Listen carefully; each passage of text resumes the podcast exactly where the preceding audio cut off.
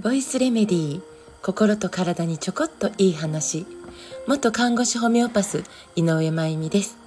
今日はリスナーさんからのご質問にお答えしたいと思います、えー、ご質問の内容は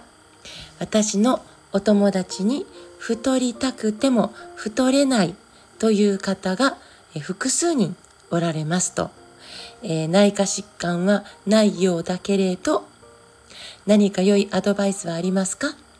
という内容のご質問をいただきました。でまず、えー、太れていないっていうことなんですけどまあ太れない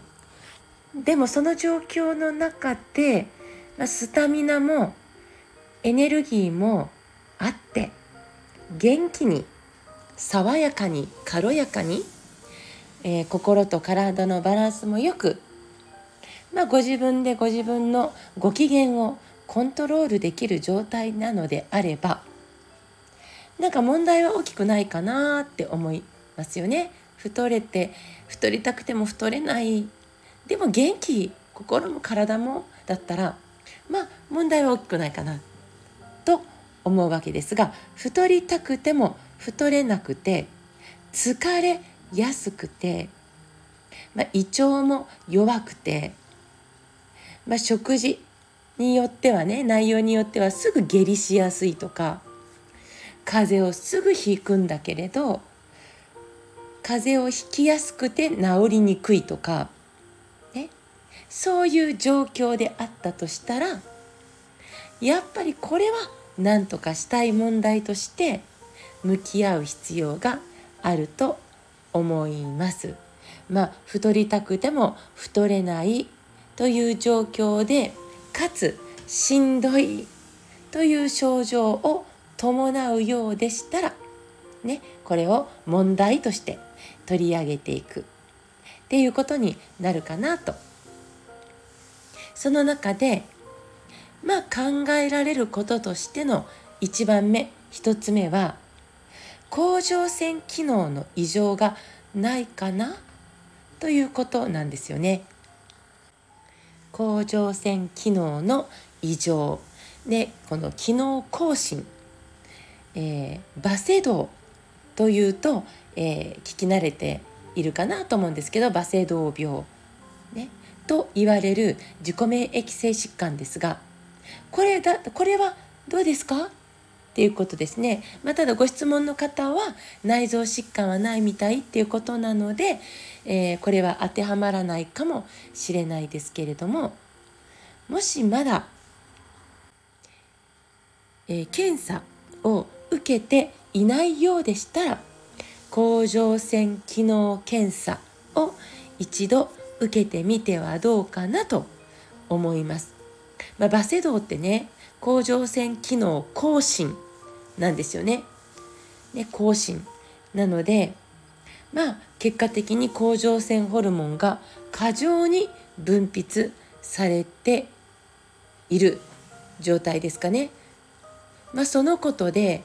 代謝が早くなってしまうわけです。甲状腺って代謝をね、えー、コントロールしているところなんで機能が過剰になると代謝も早くなっちゃうからなので例えば本人は歩いているのにね実際歩いているのに体の方はまるでずっと走ってるくらいのエネルギー消費をしちゃうんです。過剰になるんですよね代謝が。なので食欲も過剰になってしまう。だからいっぱい食べるんです。なんか結構食べてるんですってね。食べるんですけど代謝が早すぎて痩せてしまうという状況ですね。食べても食べても痩せてしまうという状況ね。なのでまずは甲状腺の機能が正常かどうかを確認してみるというのがいいのかなと思います。そして太りたくても太れないもう一つの理由はシーボと呼ばれる小腸の炎症なんですよね小腸に異常細菌増殖症異常細菌増殖症という問題が起こっている。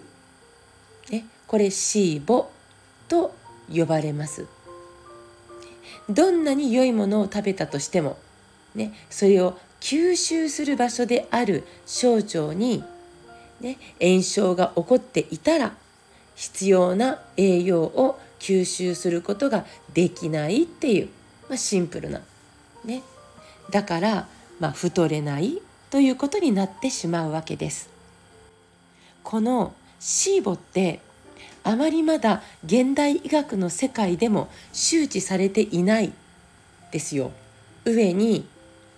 えー、確定診断あこの検査結果がこのデータなので、えー、確定診断できますね。というもうものが何もない。ということになるんですよね。はい、確定診断のための検査じ検査方法検査項目がない。という、ね、そう、まあ、確定病院で確定診断を受けるっていうことはまあほぼないんですけどでも現代人の多くが、えー、シーボを抱えている可能性があるかなと思います。このシーボについては、まあ、ここでお話しするととても長くなるので明日のえー、チャンネルスタイフの方で、えー、シーボを取り上げたいと思いますそして太りたくても太れないもう一つの理由はストレスねこれはもうシンプルにいつも緊張状態にあることが、ね、食欲を低下させたり下痢を起こさせたりして、ねえー、食べれないから太れないというね、状況を作っているということがありますよね。そして、えー、シンプルに食べたものの偏りとか咀嚼が足りないとか遺伝的に痩せ体質を持っているとかまあ原因は様々かなと思いますが太りたいのに太れないということのまあとてもシンプルな、えー、原因についてちょっと、えー、私なりに整理してお答えしてみました。明日はシーボという現代において、潜在的に多くの現代人が抱えているであろう問題トラブルについて分かりやすくお伝えしたいと思います。